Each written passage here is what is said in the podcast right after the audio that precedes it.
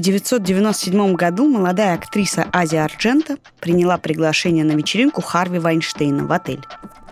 Когда она пришла в отель и поднялась в номер, она поняла, что кроме них двоих на этой вечеринке никого нет.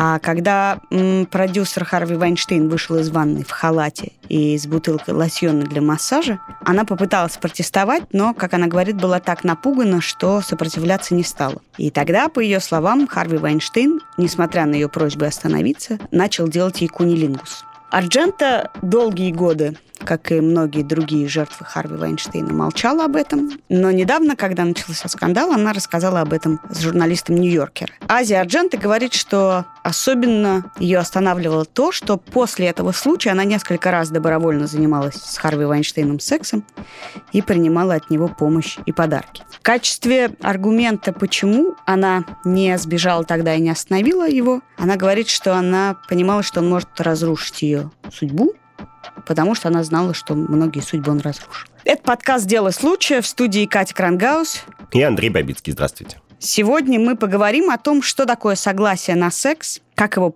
получать и какое согласие нельзя считать за согласие. Мы уже говорили немножко про Харви Вайнштейна, но, видимо, эта тема будет нас преследовать долго, потому что она как-то оказалась очень громкой, очень важной и очень много распространяет вокруг себя волны последствий.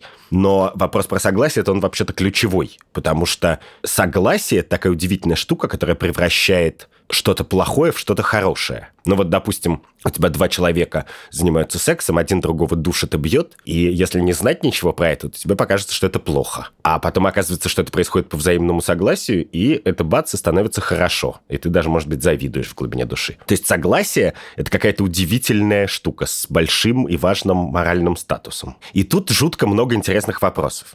Во-первых, является ли наличие согласия необходимым условием для того, чтобы, например, заниматься сексом? Потому что часто очень нежный романтический секс в принципе не содержит в себе явного согласия. Озвученного, значит, ты имеешь в виду, что ты называешь озвученного явным? Вслух, да. Ты просто кого-то трогаешь за коленку, кто-то тебя трогает за коленку, и поехало. И в данном случае обе стороны могут потом сказать, что согласия не было, что они были напуганы или не знали, что делать, или неловко было уйти, или и так далее. И это само по себе важный вопрос. Второй важный вопрос, что, собственно, что такое согласие? И при этом понятно, что если мы потребуем, чтобы любое романтическое свидание содержало в себе момент явного подписания договора, то мы разрушим миллион романтических свиданий. Ну и потом вопрос, какого договора, да, что должно быть сказано, когда ты говоришь «к тебе» или «ко мне». Для тебя это кажется очевидным подписанием договора с указанием территории совершения полового акта. Для человека, который вообще-то не обязан знать этот код, это может ничего не значащая фраза быть. И таким образом ты думаешь, что ты получил согласие, а человек его не давал. Про то, что ты говоришь, коленка за коленку, да, и без слов. Но в жизни может быть секс, о котором ты жалеешь задним числом. Конечно. Более того, в смысле, что за жизнь, в которой такого секса не было? Ну... Нет, я просто хочу сказать вот что как раз неинтересный вопрос. Это вопрос про Харви Вайнштейна, потому что Харви Вайнштейн совершенный маньяк, подонок, и, в принципе, это видно из просто всей совокупности, и из количества людей, которые предъявили ему обвинения, и из записей, которые известны, просто есть записи того, как он, значит, склонял людей к сексу. Из всего просто, что мы знаем, это абсолютно решенный вопрос. Его даже неинтересно обсуждать. Конечно, интереснее немножко обсуждать случаи более сложные. Мне кажется, что в нашем контексте, в общем, большинство случаев более сложные, потому что почему в России, в том числе к истории про Харви Вайнштейна и актрис, относятся, ну, прямо скажем, совсем неоднозначно. И многие люди говорят об этом вслух. В смысле, защищает Вайнштейна. Кто-то про это пишет. Дело даже не в том, что защищает Вайнштейна, а задают ряд очень понятных, стандартных и уже более-менее клишированных вопросов. А что ж теперь каждая может обвинить кого угодно, с кем она спала 10 лет назад, почему так долго молчали, а им в этот момент нравилось, а теперь не нравилось, и так далее, и так далее. И мне кажется, что проблема понимания термина «согласие» в России во многом, и не только в России, а я думаю, что и в Америке есть много где такая проблема, связана с тем, что когда мы говорим, что секс должен быть по согласию, мы говорим о том, что человек каждую минуту времени, или хотя бы в самые важные минуты времени, понимает, что с ним происходит и чего он хочет. Да, я, можно еще вставлю важное соображение, как мне кажется, что почему-то это требование согласия относится только к сексу. Что ну, подожди, кино давай, или что-то. Но давай, это просто... давай остановимся на сексе. Да. Это роскошь, понимание того, что ты хочешь, и хочешь ли ты секса вообще. Мне кажется, для огромного числа русских женщин, и, честно говоря, думаю, что и русских мужчин, недоступное. Потому что ты хочешь чего-то. Может быть, ты хочешь тепла, может быть, ты хочешь, чтобы у тебя было, как у всех, в смысле социальной жизни, чтобы ты была не одинокой, на тебя люди не смотрели косо. Ты можешь хотеть в этот момент что угодно, ты об этом не знаешь, а дальше кто-то тебя трогает за коленку, и ты думаешь, что ты хочешь этого, но самого секса, физического акта с этим человеком, может быть, ты вовсе не хочешь, но все у тебя в голове так смешано, а потом это происходит, и ты думаешь, нет, это не то, что я хотела. Или, что еще чаще бывает, не думаешь так в этот момент. Да, я понимаю. Но, кстати, чтобы не ударяться в эту российскую апологетику Вайнштейна, надо заметить, что тут есть две разных проблемы. Одна сложная проблема согласия, про которую мы хотим, собственно, говорить, а вторая довольно простая проблема, что когда неприятный мужик в халате выходит и говорит юной девушке, давай заниматься сексом, а она говорит нет, то это все-таки значит нет, и согласия не было. И дальше бессмысленно обсуждать, это согласие или несогласие. И поэтому в случае с Вайнштейном в 90 случаев из 100 он точно не получил этого согласия. Да. Что уже делает его как бы преступником. Да, но дальше, если отходить от Харви Вайнштейна, как мы с тобой договорились, то можно добавлять нюансов. А если она не говорит «нет», но при этом сама ситуация, и я думаю, что в еще каком-то проценте случаев с Харви Вайнштейном ему не говорили «нет», но ситуация от этого никак не менялась. В этом смысле... Помимо ответа на вопрос, почему так долго молчали, который есть психологический, поэтому, когда люди его задают, то бессмысленно нам его обсуждать, потому что на него есть ответ. Но в том числе я думаю, что, возможно, задним числом понять про себя, что ты этого не хотел. Другое дело, что с этим делать сейчас? Нет, подожди, мне кажется, что это довольно нетрудно ответить на этот вопрос. Понятно, что люди часто совершают вещи, о которых они потом жалеют, что в этом нет ничего плохого, это нормальное человеческое свойство. Проблема с согласием, конечно же, вот в случае с Вайнштейном, состоит в том, что мы немножко как бы исходим из того, что человек — это такое гиперрациональное существо, которое знает, чего хочет, и способно отстаивать свои желания и свои нежелания. Но, конечно, в случае, когда ты общаешься с каким-то всесильным, довольно харизматичным и мощным чуваком, это делать сложнее. И в ситуации, когда у вас есть очевидная асимметрия, в том смысле, что он может повлиять на твою судьбу, и дальше мы говорим, а можно ли вообще дать согласие в ситуации такой асимметричной? Можно ли вообще... когда над тобой нависает человек, я не знаю, с наганом в кобуре, или человек, от которого зависит твоя судьба, в принципе, дать или не дать согласие? Или но сама эта ситуация отменяет вопрос? Азия Ардженто говорит ровно про это, что в тот момент она согласия не давала, но в последующие занималась сексом добровольно. Значит, она эти случаи разделила. Для нее некоторые случаи были добровольны, то есть ровно в этом же контексте она его давала, и считается, что оно было добровольно, в первом не давала. И дальше появляется еще один сложный вопрос. А вот тот факт, что в последующем она с ним занималась сексом добровольно, он дает ему индульгенцию на первый раз или нет? Как мы видим, по факту не дал. Но тут возникает вопрос, понимаешь, если ты говоришь о том, что эта ситуация априори манипулятивное и насильственное, то получается, ты говоришь о том, что Харви Вайнштейн в принципе не мог заниматься сексом ни с кем, кроме людей равных или высших ему по статусу, что довольно сложно, если ты растешь. Но давай вернемся к согласию и договоримся о том, что если человек согласие дает и уж тем более озвучивает, то мы будем считать, что оно дано. Конечно, да. Даже если он об этом пожалеет 100 раз. Да. Теперь есть такой аспект, Люди говорят, как же так, а как же вот мужчина должен добиваться, а женщина говорит, нет, вот я так замуж вышла, а я вот так женился, она от меня бегала, а я все равно настаивал. Что получается, если людям нравится игра в сопротивление? Получается, что когда ты кого-то трогаешь за коленку, то в ответ на это ты должен получить что? Да, но будем делать вид, что нет. В принципе, да. Так это устроено. Тогда получается, что мы секс выводим в сверх вообще осознанную плоскость человеческого сознания и жизни. Получается, что мы на самом деле его обедняем. Если мы требуем, чтобы секс начинался с согласия сколько-нибудь явного, то мы просто делаем сексуальную жизнь людей беднее. Потому что иногда, конечно же, это необходимая часть предварительной игры. Нет, просто это интересно, потому что на самом деле после многих лет попыток десакрализировать секс, вывести его из какой-то тайной интимной плоскости в свободу, равенство и братство, что сексом можно заниматься до брака, вместо брака, вместе с браком, и вообще занимайтесь все сексом, кто с кем хочет, мы пришли к тому, что это снова некая роскошь доступна очень осознанным людям. То есть помимо того, что у тебя должны сойтись пристрастия, вы должны очень четко их проговорить. Ну, то есть более-менее мы приходим к тому, что должен будет быть создан некий сексуальный контракт. Да. И в отличие от брачного контракта, он должен будет, проговариваться каждый раз. Ну, да. Так самое удивительное в этой ситуации, что, конечно же, у человека есть биологическая природа, и, конечно, в тот момент, когда все в сексе начинает артикулироваться явным образом, он тебе перестает хотеться немножко. И тут есть... Вы уже все обсудили.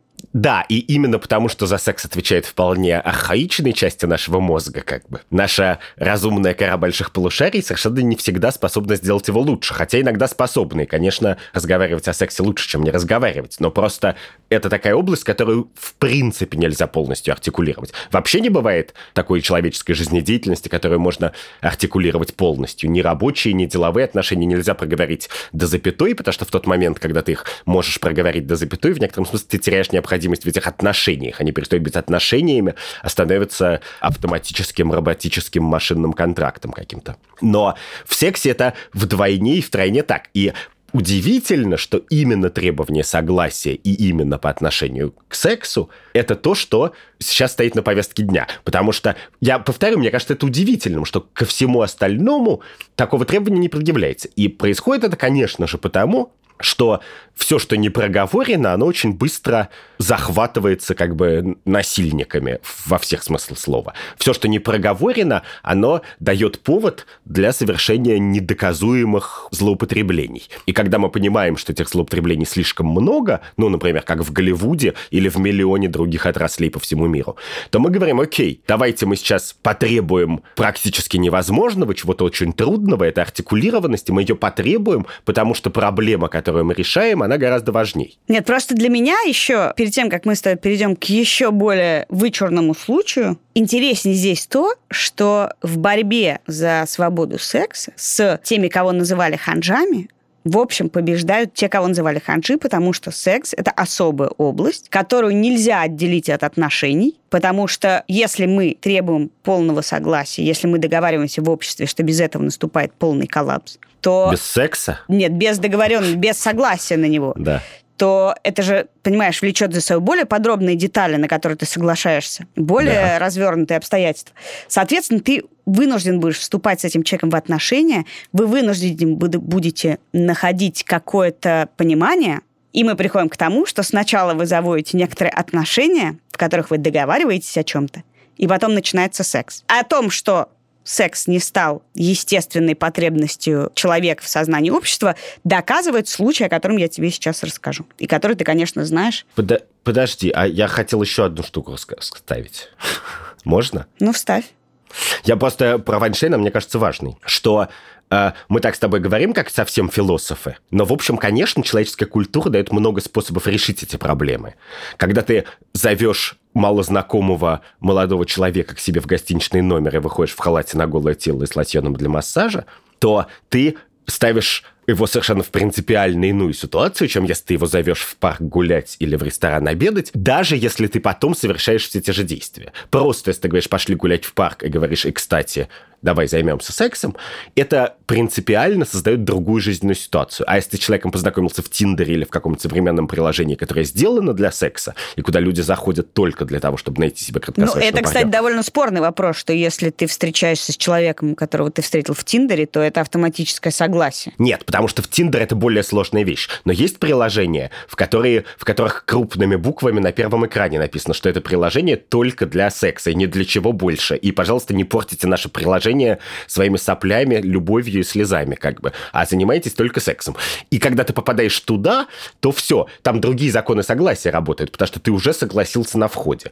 А человеческая культура вполне четко маркирует многие жизненные ситуации. Ты позвал человека в баню или в ресторан, ты вышел в халате на голое тело, да, или в тройке. Да, но в отличие от приложения, о котором ты говоришь, в жизни... Встречая тебя, я не вижу у тебя табличку. Если я позвал тебя в баню, это значит секс. Если я сказал к тебе или ко мне, это значит секс.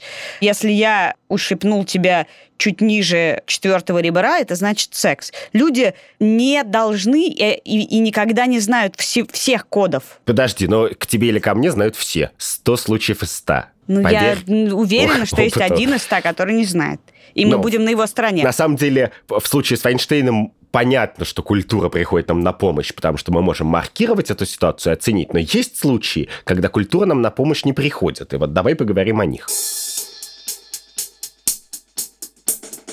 Я расскажу историю, которую ты знаешь, про Анну Стаблфилд, 46-летнюю профессоршу этики из Нью-Джерси. Из университета Ратгерса. Это знаменитый философский университет еще. Которая занималась тем, что отстаивала права людей с инвалидностью. В том числе она занималась сложной механикой, помогающей людям, которые не разговаривают и никак не выражают свои желания наружу, выражать свои мысли. А именно она пользовалась некой техникой, придерживала руку человека, с которым работает, и он, как бы согласно этой теории, мог печатать более уверенно и печатать то, что он хочет. Доказательств того, что человек в этот момент печатает то, что он хочет, а не она им руководит, на самом деле никаких нету. Но в какой-то момент ее позвали в семью к Димону Джонсону, 35-летнего мужчины с тяжелыми множественными нарушениями развития. И она стала с ним работать. И стала рассказывать и показывать, что пишет Димон, его семье, его родителям, его брату. И они были абсолютно счастливы до того момента, как она пришла к ним и сказала: «У меня роман с вашим сыном, я ухожу из семьи и хочу создать с вашим сыном новую семью. Мы несколько раз занимались сексом, мы любим друг друга, мы хотим быть вместе». Ну, ее посадили на 12 лет в начале прошлого года, но это открыло для нас некую новую грань вопроса согласия. А именно, может ли человек, который не способен коммуницировать нормальным образом, общепринятым образом, дать вообще согласие? Если бы, да, это был только вопрос согласия. То есть, в принципе, в этой ситуации Димону Джонсону отказали в праве на секс. Ну, как ребенку отказывают. Притом ему совершенно не отказывали в праве на еду и в праве выбора за него еды, которую он будет есть, одежды, которую на него наденут. Коллизия-то в чем? Коллизия вот в чем, что... С одной стороны, Димон Джонсон не считается полноправным членом общества, и значит, как и ребенок, не может дать согласие на секс. А с другой стороны, мы понимаем, что он является взрослым человеком, ему было, кажется, 29 лет, у него была физическая эрекция. Все, что мы знаем про всех мужчин на Земле, говорит о том, что, скорее всего, он не хотел... Сложно сказать, хотел ли или не хотел, но, в принципе...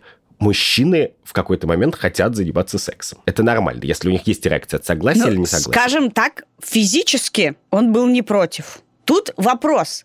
Мы лишаем эрекцию осознанности, так? Конечно, лишаем. Если лишаем. У девушки то соски торчат, тогда... то мы тоже лишаем осознанности. В этом тогда... смысле. Это не согласие. Ну, по крайней мере, в нашем как бы обычном мире... В нашем мире климате это точно может быть не согласие. Да. Но... Если тогда нет, тогда эрекция не является согласием. Окей. А дальше у нас появляется коллизия номер 2, что человек прожил 30 лет на Земле, всю жизнь ему говорят, что он хочет делать, и за него это решают. И что-то, что в общей схеме вещей считается, что у мужчин котируется очень высоко, а именно возможность заниматься сексом, за него решено, что у него отобрано.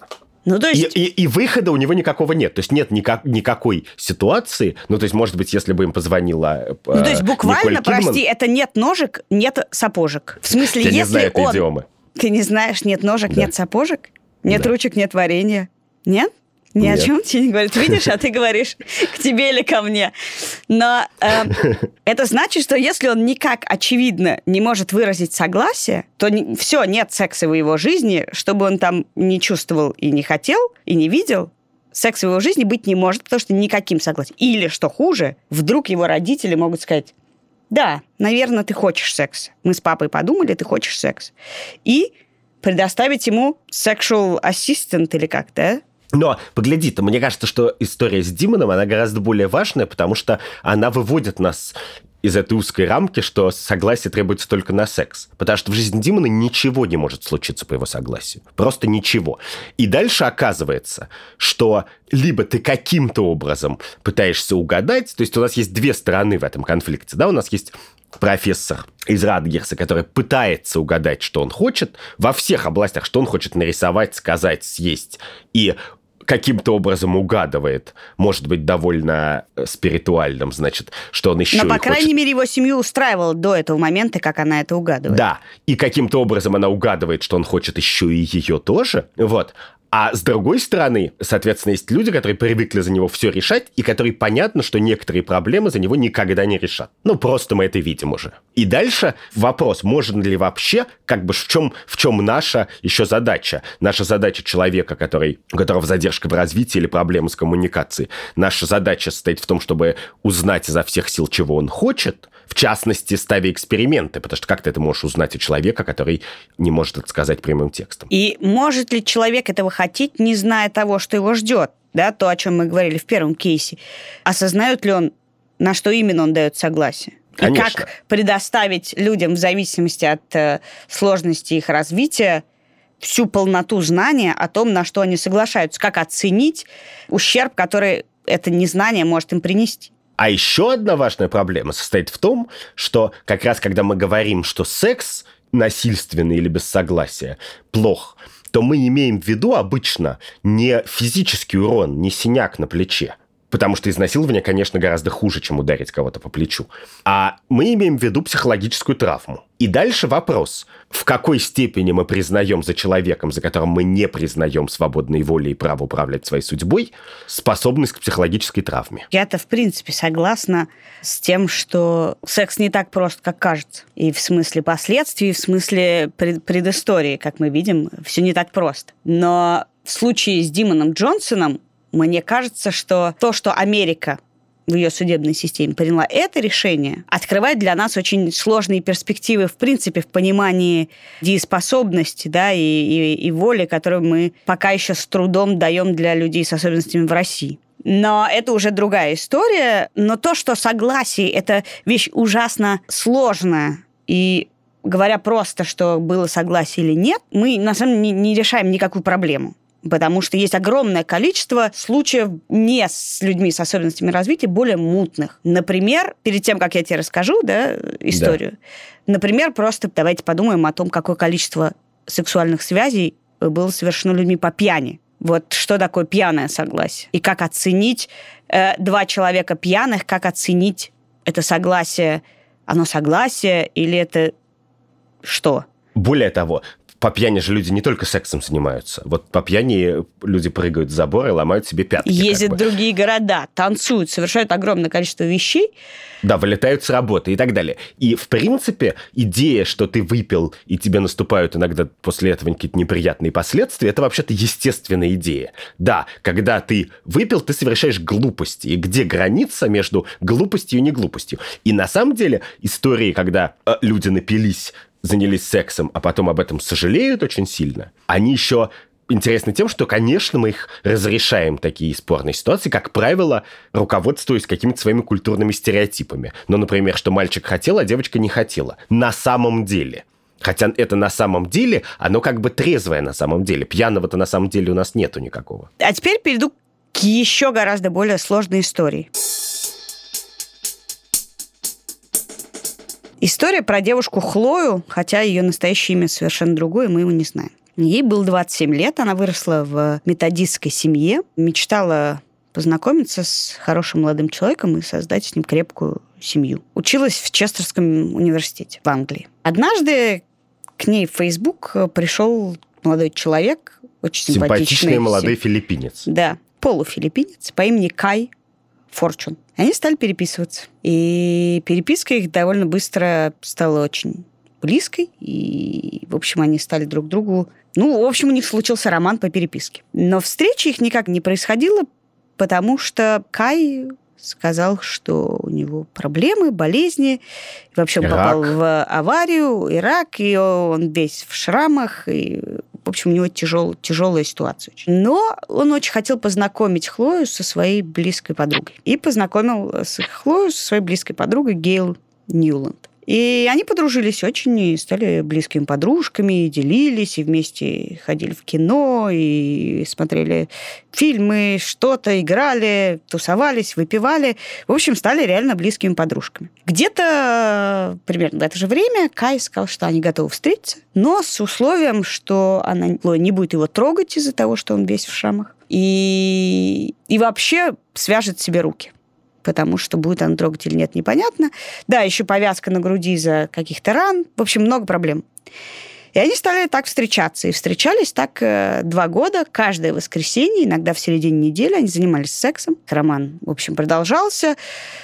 Кай подарил Хлое кольцо вечности. И они собирались пожениться. Только однажды, когда Кай уже уходил от Хлои, она сняла повязку с глаз и посмотрела в окно и увидела, что из дома убегает ее подруга Гейл Ньюланд. И она тогда подумала, что, наверное, Гейл его забирает и отвезет домой. Ну, а спустя некоторое время выяснилось, что нету никакого Кая, нет никакого вообще молодого человека, а есть только девушка по имени Гейл Ньюланд, которая под видом юноши занималась со своей подругой сексом. При помощи искусственного розового цвета члена, как написано в статье «Гардиан». Да.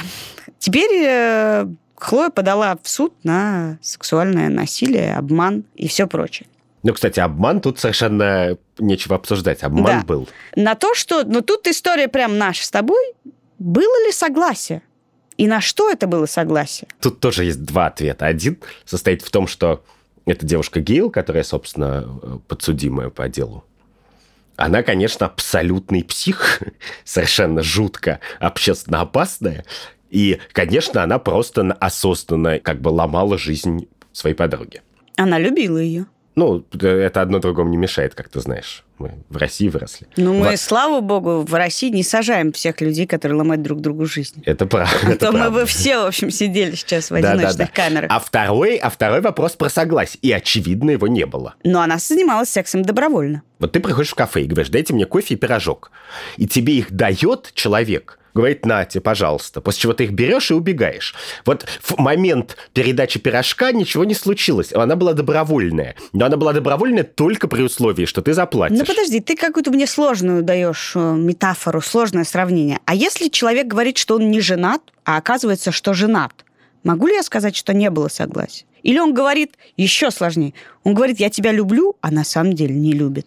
Это, конечно, там есть миллион градаций, потому что мой любимый-то пример, он гораздо более жесткий, что есть такое в современном английском языке, такое понятие stealthing, которое состоит в том, что ты обычно этим занимаются молодые люди, которые соблазняют девушку, ухаживают за ней, неважно, или просто соблазняют, занимаются с ней сексом при условии, что они должны надеть презерватив, а потом в самый ответственный момент этот презерватив снимают. И иногда еще хвастаются этим там где-то в Инстаграме, и это такой способ, значит, повысить себе самооценку, похвастаться перед друзьями. И вот это является изнасилованием или нет? Потому что, конечно же, это прямо существенно меняет все. Это прямо существенный факт. Вот. И вот очень внятная договоренность. Обычно факт надевания или не надевания презерватива проговаривается прямо перед началом сексуальной связи. Ну хорошо, это настоящее вредительство, да? Да. А вот в ситуации с Гейл, как и в ситуациях с мужчиной, который говорит, я разведусь, а сам не разводится, я тебя люблю, а сам ничего не имеет в виду.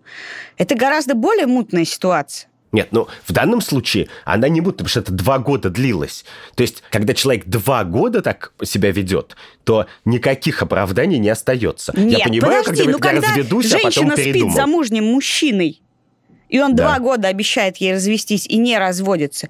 Мы же говорим, ну ты-то тоже соображай немножко. Да, вообще люди должны соображать немножко. Хорошо, так тогда есть ли ответственность на Хлое за то, что она, даже видя, что после секса из ее дома почему-то выходит совершенно не молодой человек, а знакомая ей девушка, как бы вытесняет этот факт и продолжает считать, что она занимается сексом с закрытыми глазами, с завязанными руками, с человеком неизвестно кем. Вообще-то она просто не знает человек, она с ним переписывается в Фейсбуке.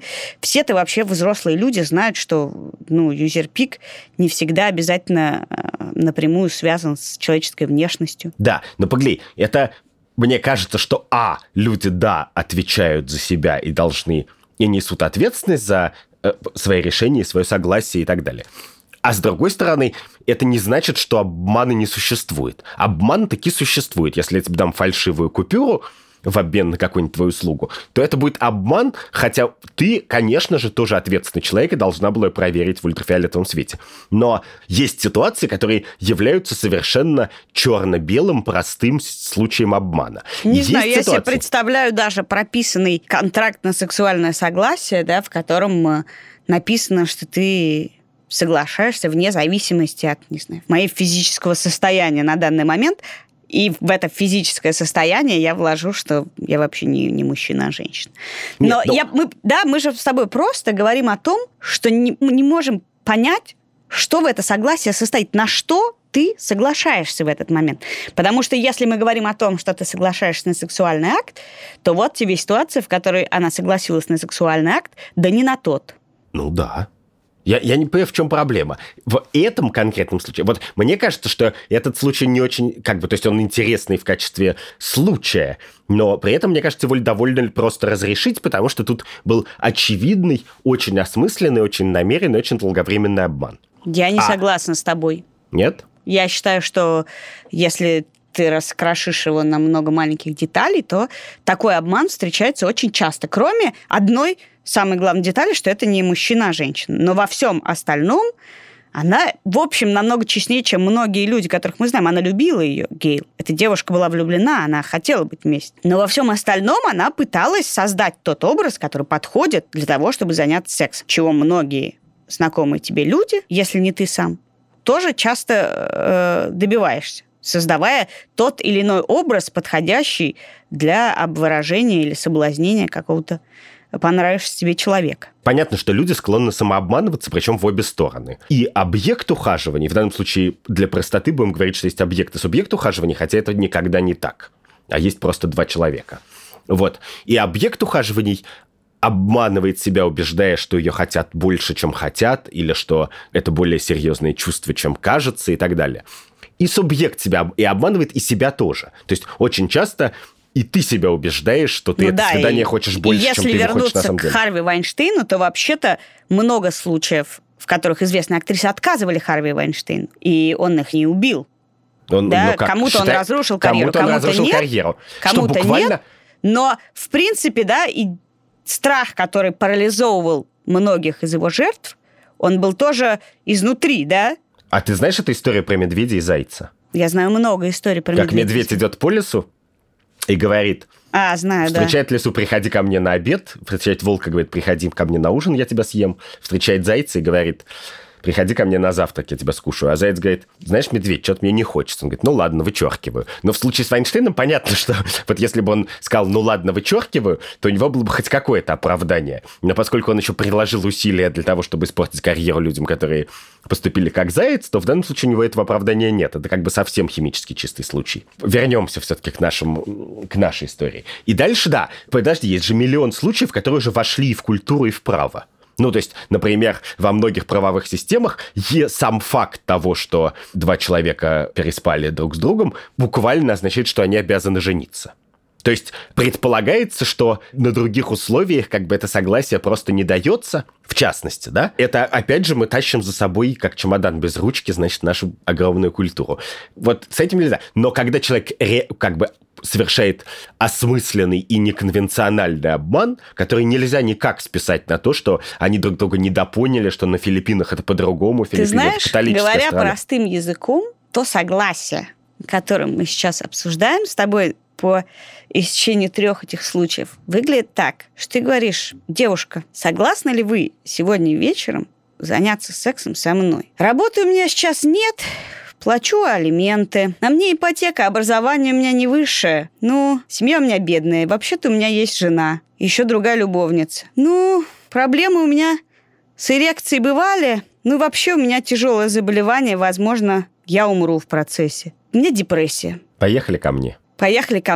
И таким образом в нашем идеальном будущем мы, конечно, лишим секса огромное количество людей, чьи намерения и обстоятельства жизни, обстоятельства физические ох уж как непривлекательно. Конечно, если люди станут реалистами, они перестанут заниматься сексом, это правда. Вообще-то невозможно требовать согласия для секса. И мне кажется, что это какое-то очень важное развлечение, что бывают случаи, когда сумма обстоятельств указывает на какую-то продуманную циничную манипуляцию с положением своим или обман и так далее. Но это видно, что это манипуляция, что это как бы преступный план, что там есть преступный замысел прямо.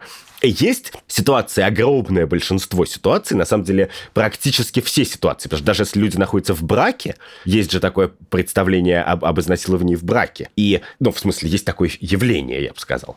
И кроме этого явления есть представление о том, что когда люди долго живут вместе, то тоже каждому в каждый день больше хочется или меньше хочется секса. И даже если мы говорим только про секс, а не про борщ или выбор кино, то в любом случае это огромная серая зона, в которую наша задача лезть как можно меньше. Верно же? С одной стороны, да, но дело в том, что мы уже в нее влезли. И как мы будем разбираться с этой серой зоной, непонятно. Понятно только, что это просто настоящее минное поле, о котором еще и разговаривать никто не умеет, а мы уже должны об очень многом договариваться.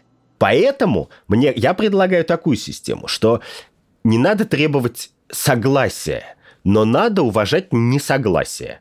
То есть мы возвращаемся к моей первой мысли, что секс, по крайней мере, беспроблемный, доступен только для очень-очень осознанной части общества. Проблема заключается в том, что в большинстве семей люди не могут тебе сказать, они хотят заниматься сексом друг с другом или нет, даже если они занимаются. Ну, ты сильно-сильно все-таки преувеличиваешь проблему. Не знаю, слушай, может быть, правда твоя вечная присказка о том, что, значит, жизнь – это роскошь, но, может быть, действительно как-то роскошно жил, да, в принципе, какие-то сигналы как бы иногда получается передать или поймать из воздушного пространства. Но я говорю, что требование про несогласие, оно гораздо более узкое и гораздо более ясное, что надо, условно говоря, судить Вайнштейна не за те случаи, когда согласие то ли было, то ли не было, и ситуация была, значит, напряженная и неприятная, а за те случаи, когда ему сказали «нет». То есть ты нас подводишь к поведенческой экономике, прости, пожалуйста.